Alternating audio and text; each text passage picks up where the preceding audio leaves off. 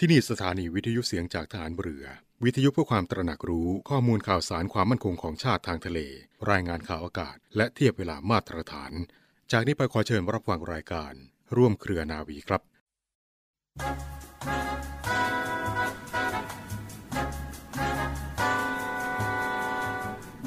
คำปฏิญญาณสัญญาของทหารที่จะตั้งใจให้เที่ยงตรงหนักแน่น เพื่อปฏิบัติภารกิจของตนเองให้สมบูรณ์ ทั้งในฐานะที่เป็นทหารและเป็นคนไทย โดยจะปรารบประโยชน์อันยั่งยืนของชาติ เป็นเป้าหมายสูงสุด และจะไม่ปล่อยให้ตนตกเป็นทาสของความโลภหลง ทุจริต จนลืมตัว ลืมชาติ เป็นสิ่งที่สำคัญที่สุด เพราะการปฏิบัติตามคำมั่นสัญญาดังกล่าวนั้น จะช่วยให้อยู่รอดได้ หาไม่ทั้งประเทศชาติ ทั้งสถาบันทหาร ทั้งตัวทหารเองแต่ละคน จะต้องพิบัติทำลายลง ด้วยความทุจริต ลุ่มหลง และความไม่รู้จักหน้าที่ของตนนั่นเอง เหตุนี้ทหารทุกคนทุกระดับทุกหมู่เหล่าจึงต้องยึดถือปฏิบัติตามคำมั่นสัญญาที่ได้ปฏิญาณ โดยเคร่งครัด ครบถ้วนทุกขณะ ระบรมราโชวาทของพระบาทสมเด็จ พระบรมชนากาธิเบศรมหาภูมิพล อดุลยเดชมหาราช บรมนาถบพิตรในพิธีสวนสนามของหน่วยทหารรักษาพระองค์ 3 ธันวาคม 2523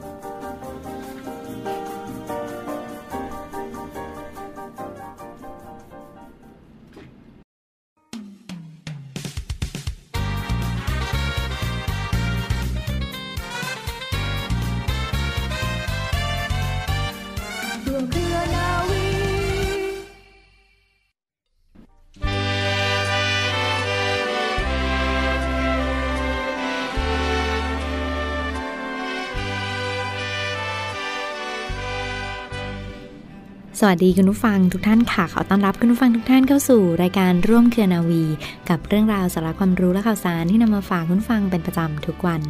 สำหรับเรื่องเล่าชาวเรือในวันนี้ค่ะ มีประวัติความเป็นมาที่น่าสนใจของวันทหารผ่านศึก ซึ่งตรงกับวันที่ 3 กุมภาพันธ์ของทุกปีมาฝากคุณผู้ฟังกันค่ะ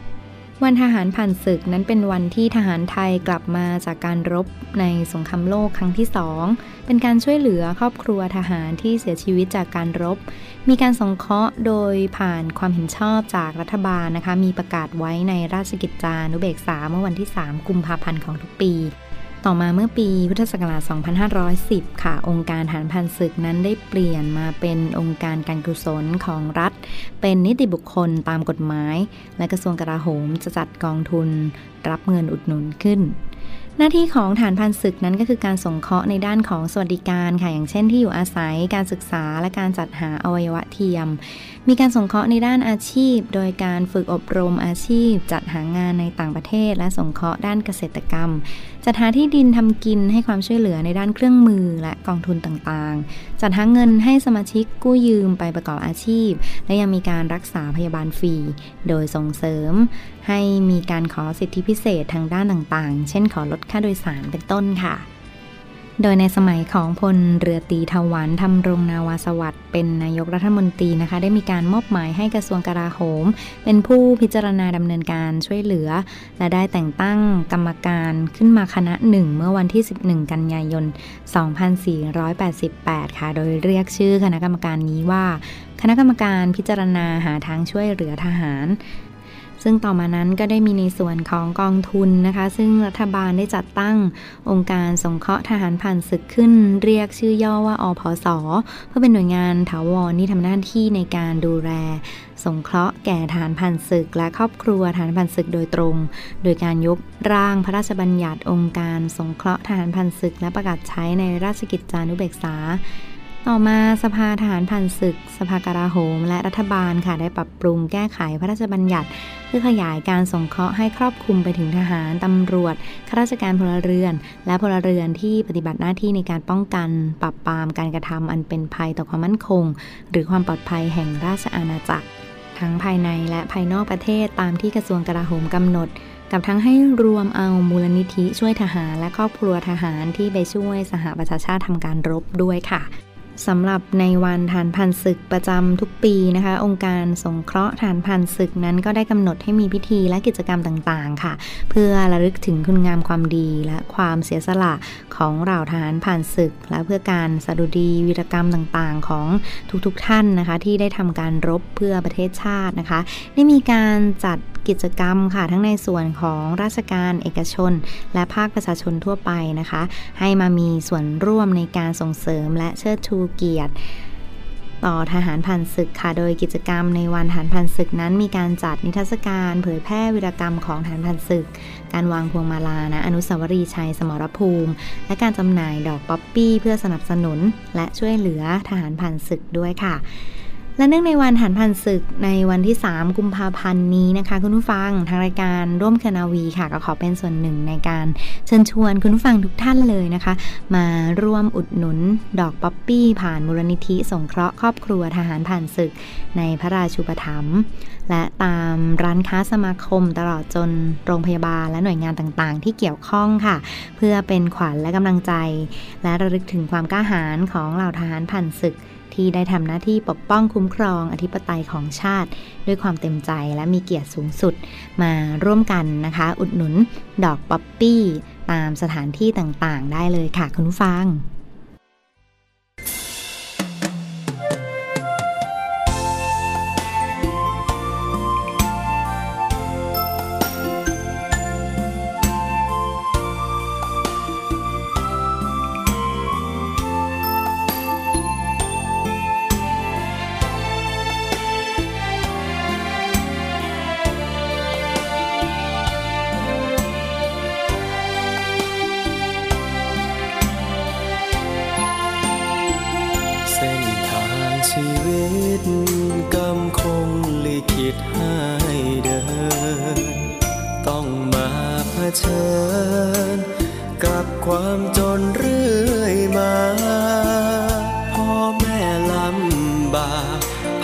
ทานทำไรไทยนาลูกได้เกิดมา ไม่พ้นก็จนตามกัน กินอยู่อย่างไรอาศัยข้าว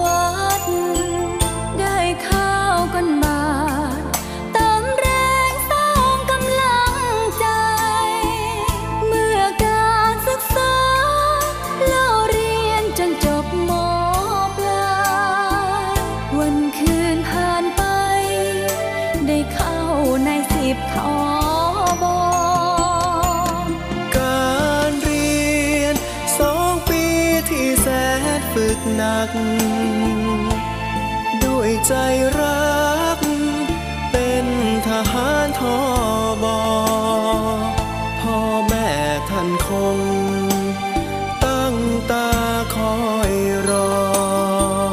ลูกจะไม่ท้อถักทอให้ถึงฝั่งฝันเรียนจบออก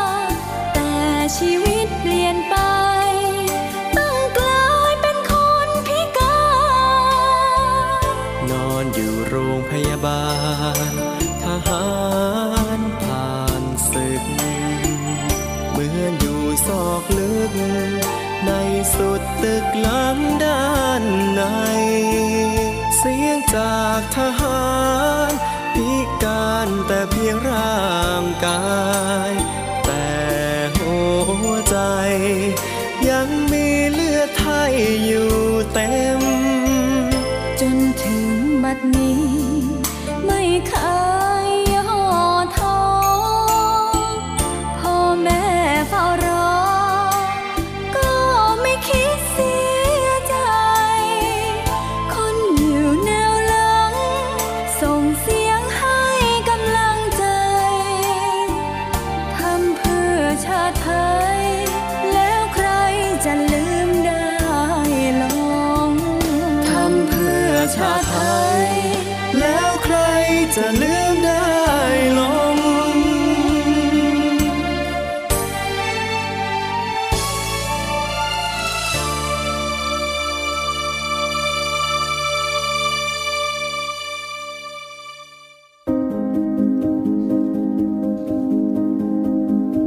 รือไม่ เสียงมีผลกระทบต่ออารมณ์ความรู้สึกค่ะ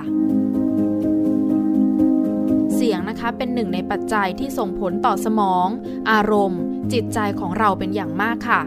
เคยสังเกตกันไหมคะว่าในแต่ละวันเรามีอารมณ์ที่แตกต่างกันอย่างไรบ้าง ทุกครั้งที่เราดูหนัง ละคร ซีรีส์ ขาดไม่ได้เลยค่ะกับเพลงซาวแท็กประกอบ นั่นเป็นเพราะว่าเสียงทำหน้าที่ในการกำหนดทิศทางของอารมณ์ เพื่อให้มีอัธรสร่วม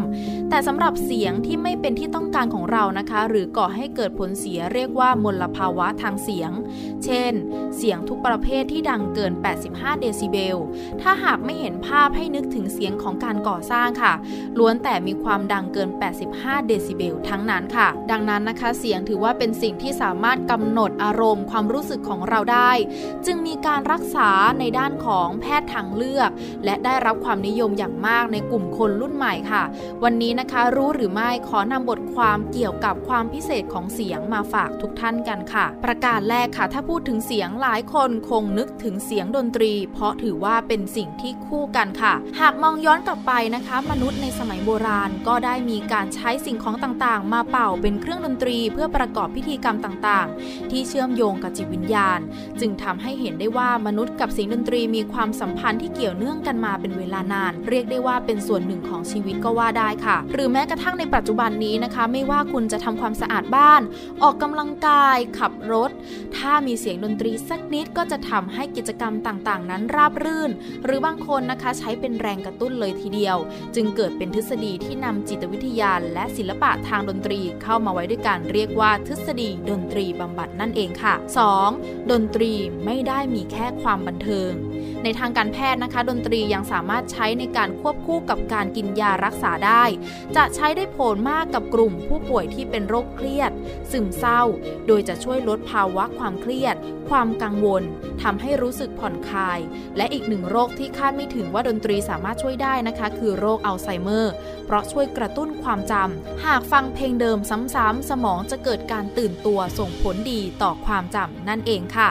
3. ลองมาเลือกดูว่าวันนี้คุณเหมาะกับเพลงแบบไหนนะคะ เพราะจริงๆ แล้วไม่จำเป็นจะต้องป่วยหรือว่าเป็นโรคซึมเศร้า หรือแม้แต่ต้องเป็นอัลไซเมอร์ ก็สามารถเลือกฟังเพลงได้ค่ะ ในวันที่เราเหนื่อยล้าหรือว่าเครียดนะคะ ก็สามารถกระตุ้นสมองด้วยเพลงได้ค่ะ ประเภทแรกนะคะทำให้รู้สึกคึกเขิม แนะนำให้ฟังเพลงร็อกค่ะ โดยจังหวะกรองส่งผลให้รู้สึกกระตุ้นอยากให้ขยับ ช่วยระบายความเก็บกด และเหมาะสำหรับคนที่ต้องการปลดปล่อยทางอารมณ์ค่ะ 2. นะคะ R&B ค่ะสำหรับวันไหนที่ต้อง การความชิล มองวิวทิวทัศน์จากยอดตึก ก็สามารถเลือกฟัง R&B ได้ค่ะ เพราะว่าเสียงร้องเพราะๆส่งเสริมความรู้สึกให้สงบ จะเปิดฟังขณะทำงานก็ลื่นไหลได้ดีค่ะ ประเภทที่ 3 นะคะแร็กเก้ค่ะ เหมาะสำหรับวันฟังสบายๆ วันหยุดริมทะเล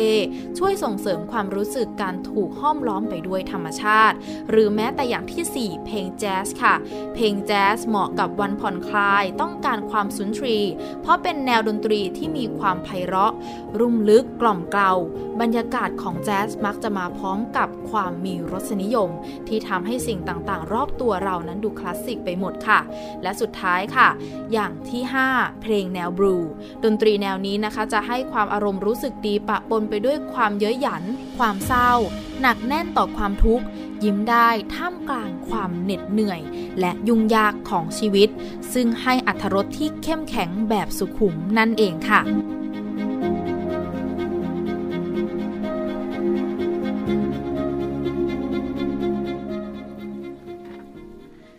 ต่อเนื่องกันในช่วงนี้กับอีกหนึ่งข่าวสารบรรยากาศของ 3 กุมภาพันธ์วันทหารผ่านศึกมาฝากคุณฟังกันนะคะเรียกได้ว่าตรงกับวันที่ 3 กุมภาพันธ์ของทุกปี ดอกป๊อปปี้บาน เนื่องในวันทหารผ่านศึกค่ะ ซึ่งสัญลักษณ์ที่สำคัญของวันทหารผ่านศึกเป็นที่รู้จักกันดีกับดอกป๊อปปี้กับทหารไทยนะคะ ซึ่งในทางสากลแล้วถือว่าดอกป๊อปปี้เป็นสัญลักษณ์ที่สื่อความหมายถึงทหารผ่านศึกที่ได้เสียสละเลือดเนื้อในการปกป้องมาตุภูมิ หรือประเทศอันเป็นที่รัก และในประเทศไทยก็ยังกำหนดให้เป็นสัญลักษณ์ของวันทหารผ่านศึก อีกด้วยนะคะซึ่งก็ตรงกับวันที่ 3 กุมภาพันธ์ของทุกปี ซึ่งในโอกาสนี้ค่ะสัญลักษณ์หรือว่าความเป็นมาของดอกป๊อปปี้นั้นเป็นมาอย่างไรฟังคะ ดอกป๊อปปี้สีแดงนั้นเป็นสัญลักษณ์แทนทหารผ่านศึก เนื่องจากว่า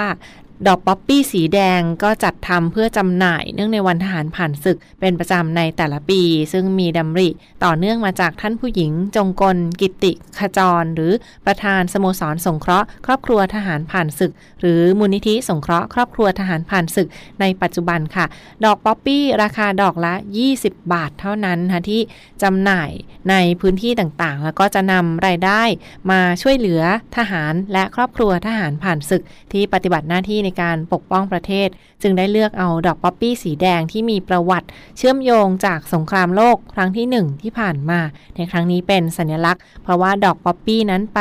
ขึ้นอยู่ตามหลุมศพที่ฝังทหารในสมัยสงครามโลก ครั้งที่ 1 ก็ถือว่าเป็นปรากฏการณ์ที่น่าพิศวงและที่น่าอัศจรรย์เกิดขึ้นดังกล่าวนะดอกป๊อปปี้สีแดงราคาเพียงดอกละ 20 บาทเท่านั้น พบเห็นที่ไหนมาจัดจำหน่ายหรือว่าสนใจสั่งออนไลน์กันได้เช่นเดียวกันค่ะที่เว็บไซต์ขององค์การสงเคราะห์ทหารผ่านศึก หรือช่องทางของ Facebook Fanpage องค์การสงเคราะห์ทหารผ่านศึกอีกด้วยนะคะ3กุมภาพันธ์1ปีหนึ่งครั้งเท่านั้นกับวันทหารผ่านศึกในครั้งนี้ ดอกป๊อปปี้สีแดงที่จะบานสะพรั่งให้เป็นอนุสรณ์สถานวีรกรรมของทหารผ่านศึก เตือนใจให้ระลึกถึงวีรกรรมของบรรพชนไทยผู้กล้าหาญในการเสียสละการรบที่ผ่านมาอีกด้วยค่ะ นอกจากนี้ภารกิจหลักที่สำคัญขององค์การสงเคราะห์ทหารผ่านศึกค่ะมี อยู่หลายประเภทด้วยกันค่ะทั้งด้านสวัสดิการ ให้การสงเคราะห์เกี่ยวกับทั้งที่อยู่อาศัยการศึกษาให้ความช่วยเหลือ อวัยวะเทียม ให้กับอดีตสมาชิกทหารผ่านศึกด้วย การสงเคราะห์ทางด้านอาชีพ การอบรม การช่วยเหลือด้านการการทำงานนะคะและการจัดหางานทั้งในประเทศและต่างประเทศสงเคราะห์ด้านเกษตรกรรมที่ดินทำกิน และการช่วยเหลือด้านเครื่องมือและวิชาการ สงเคราะห์ด้านกองทุน การจัดหาเงินทุนให้กับสมาชิกได้ไปกู้ยืมเพื่อประกอบอาชีพต่อไป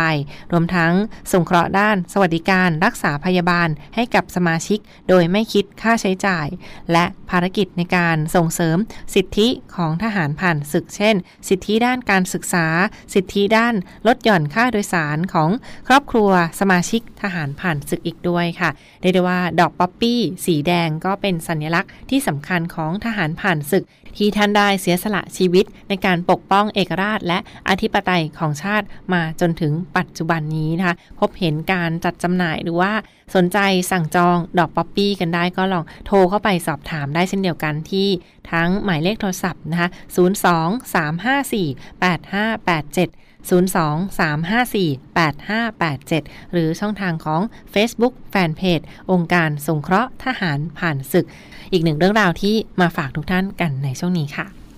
เนื่องในวันทหารผ่านศึก 3 กุมภาพันธ์ 2566 องค์การสงเคราะห์ทหารผ่านศึกในพระบรมราชูปถัมภ์ได้จัดพิธีวางพวงมาลา เพื่อคารวะดวงวิญญาณทหารกล้า ณอนุสาวรีย์ชัยสมรภูมิ ตั้งแต่เวลา 9 นาฬิกาเป็นต้นไป เชิดชูเกียรติทหารกล้า 3 กุมภาพันธ์ วันทหารผ่านศึก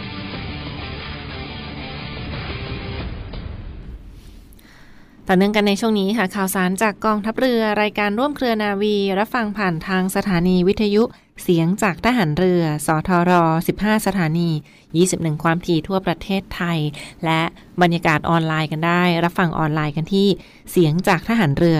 .com หรือ www.voiceofnavy.com ค่ะ วันนี้มีหนึ่งกิจกรรมที่ผ่านมาในส่วนของโครงการตามแนวทางพระราชดำริ ต่อต้านโรคขาดสารไอโอดีนนะคะที่ผ่านมาก็มีการส่งมอบปลากระตักแห้ง ปลาทูเค็ม และอาหารทะเลที่มีสารไอโอดีน ไปยังพื้นที่ต่างๆ กันอย่างต่อเนื่อง เช่นเดียวกันในส่วนของกองทัพเรือโดยทัพเรือภาคที่ 1 ค่ะ ก็ได้จัดพิธีส่งมอบปลากระตักแห้ง ปลาทูเค็ม และอาหารทะเลที่มีสารไอโอดีน พระราชทาน ตามโครงการแนวทางพระราชดำริ ต่อต้านโรคขาดสารไอโอดีนนะคะ ซึ่งในครั้งนี้ไปส่งมอบกันที่ศูนย์การเรียน ชาวไทยภูเขา แม่ฟ้าหลวง บ้านห้วยแห้งอำเภออมก๋อย จังหวัดเชียงใหม่ที่ผ่านมานะคะในส่วนของกองทัพเรือโดยทัพเรือภาคที่ 1 และองค์กรภาคประมง ชมรม ชาวประมง จังหวัดต่างๆ ซึ่งประกอบไปด้วยจังหวัดระยอง จันทบุรี ตราดชลบุรี สมุทรปราการ สมุทรสาคร สมุทรสงคราม เพชรบุรี ประจวบคีรีขันธ์ และจังหวัดชุมพร องค์การสะพานปลา บริษัทห้างร้านและเอกชน ในพื้นที่ก็ได้จัดกิจกรรมส่งมอบปลากระตักแห้ง ปลาทูเค็ม และอาหารทะเลที่มีสารไอโอดีนต่างๆ เช่น ปลากระป๋องกระปิ เกลือและน้ำปลาต่างๆ ด้วยนะก็เป็นส่วนหนึ่งของโครงการตามแนวทางพระราชดำริ ต่อต้านโรคขาดสารไอโอดีน ซึ่งทัพเรือภาคที่ 1 ก็ได้ส่งมอบไปที่ผ่านมาที่บริเวณอำเภออมก๋อยจังหวัดเชียงใหม่ค่ะ เช่นเดียวกันในส่วนของจังหวัดชุมพรก็ได้จัดพิธีส่งมอบปลากระตักแห้ง ปลาทูเค็ม และอาหารทะเลที่มีสารไอโอดีน เช่นเดียวกันนะในส่วนของโครงการต่อต้านโรคขาดสารไอโอดีนที่ผ่านมา ซึ่งโครงการนี้ก็เป็นโครงการที่มีแนวทางเริ่มกันมาตั้งแต่ปี 2538 ที่พระบาทสมเด็จพระเจ้าอยู่หัวรัชกาลที่ 9 ระองค์ได้เสด็จไปเยี่ยมเยียนราษฎรในพื้นที่ภาคเหนือ และทรงพบเห็นประสงนิกรของพระองค์ท่านที่ป่วยเป็นโรคขาดสารไอโอดีนหรือโรคคอหอยพอกเป็นจำนวนมาก จึงเป็นจุดเริ่มต้นของโครงการต่อต้านโรคขาดสารไอโอดีนในครั้งนี้นะคะก็จะนำอาหารทะเลที่มีสารไอโอดีนจากพื้นที่ของฝั่งทะเลอ่าวไทยต่างๆ เหล่านี้ขึ้นไปมอบให้กับพื้นที่ทั้งบริเวณภาคเหนือ ภาคอีสาน และองค์กรต่างๆ ที่เกี่ยวข้อง เป็นชาวไทยภูเขาด้วยนะคะ ซึ่งก็เป็นโครงการสำคัญที่ดำเนินการมาอย่างต่อเนื่อง ในส่วนของกองทัพเรือโดยทัพเรือภาคที่ 1 ค่ะ มีทั้งการส่งมอบปลากระตักแห้ง ปลากระป๋อง น้ำปลาแท้นะคะปลาทูเค็มและอาหารทะเลที่มีสารไอโอดีน เพื่อไปมอบยังพื้นที่ต่างๆ ทั้งจังหวัดชุมพร พื้นที่ภาคใต้ และพื้นที่ภาคเหนือที่บริเวณจังหวัดเชียงใหม่ต่อไปค่ะ ติดตามภาพบรรยากาศได้เช่นเดียวกันทั้ง Facebook Fanpage ของ เครือข่ายจากกองทัพเรือค่ะ